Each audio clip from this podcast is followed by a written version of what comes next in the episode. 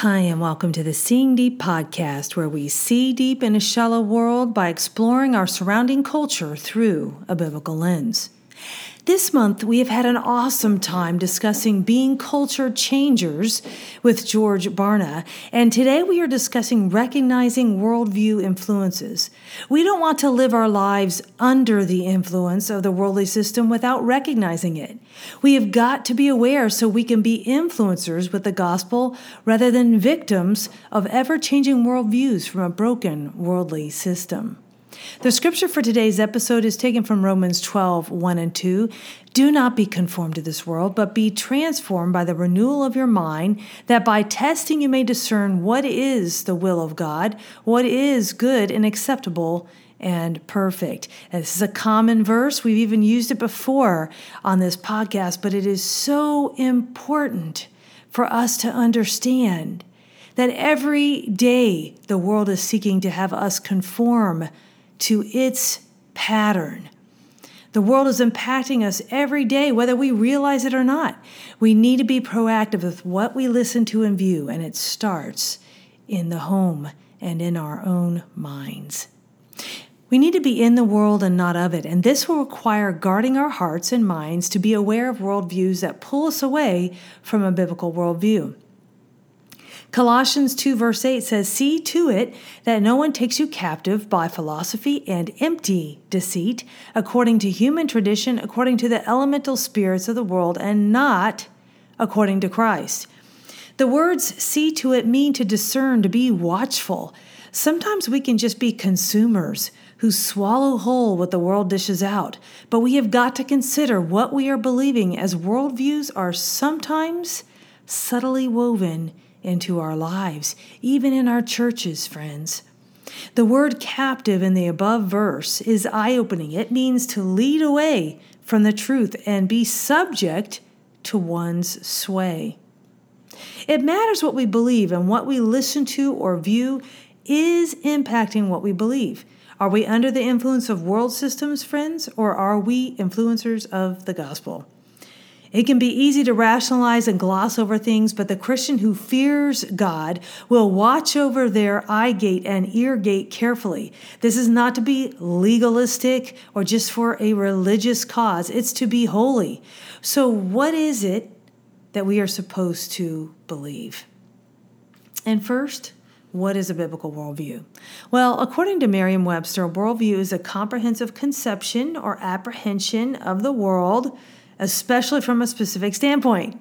That sounds real uh, educational, doesn't it?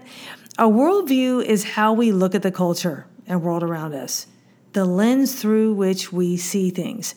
A biblical worldview means we see the world through God's eyes as expressed in and through His Word. There are a lot of obstacles that stand in the way of us having a biblical worldview. First, the influence of the evil one is strong.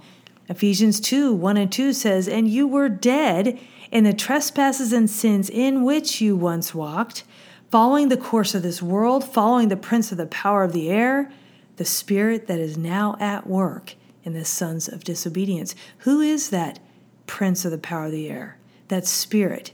That's the enemy of our souls. The world system follows after Satan.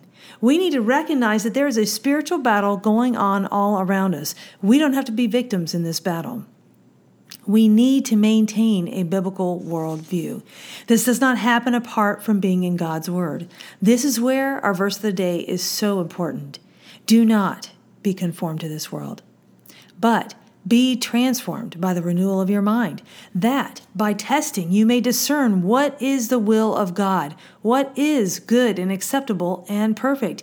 We can't know God's will if we're distracted with different worldviews. We need our mind renewed with God's worldview. 1 Corinthians 2:12 speaks to the essential nature of a Christian worldview. Now we have received not the spirit of the world, but the spirit who is from God, that we might understand the things freely given us by God. So what worldview should we be aware of? First one that comes to my mind is humanism. It's a worldview centered around self and what man thinks and it's also part of naturalism with its loose subgroups of agnosticism, atheism, existentialism, Marxism, materialism, and secular humanism. So that's a lot of isms, y'all. But simply put, any way of thinking that is based on man rather than on God's way. Some common statements we hear from those subscribing to naturalism or humanism are things like, whatever feels good, do it.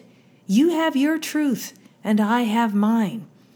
The naturalism worldview is subject to change and does not have truth at its core.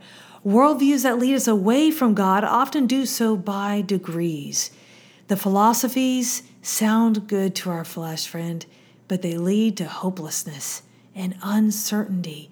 You know, all the anxiety and depression that we see in our world today is because people are relying on man and man's ideas, not on God.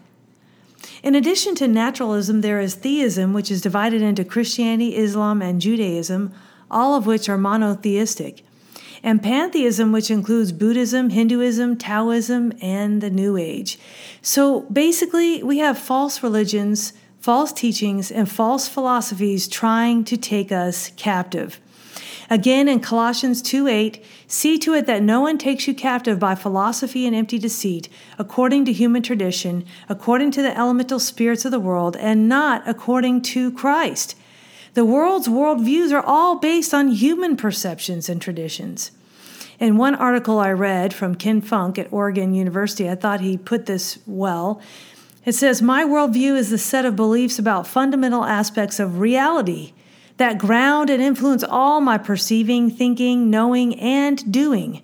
My worldview includes my beliefs about the nature and sources of knowledge, my epistemology, my beliefs about the ultimate nature of reality, my metaphysics, my beliefs about the origins and nature of the universe, my cosmology, my beliefs about the meaning and purpose of the universe and its inhabitants, my teleology, my beliefs about the existence and nature of God, my theology, my beliefs about the nature and purpose of man, my anthropology, and my beliefs about the nature of value and the value of things, my axiology. Friends, when we center our life around the creator of life, life makes sense. But when we center our life around ourselves or the creation or man's ideas about creation, life is chaotic. We don't have the answers to this life in and of ourselves, but God does. Guard the influence in your lives, friends. Center your life around Christ and His Word. Question your own thoughts and examine them through a biblical lens and worldview. It's when we are careful to do that that we are able to be people who recognize the worldview influences around us and choose to be influencers rather than people who are influenced. May we influence this world with the gospel and with the love of our God and our Lord Jesus Christ. You've been listening to the Seeing Deep podcast, where we dive into the Word of God for the answers to life's problems.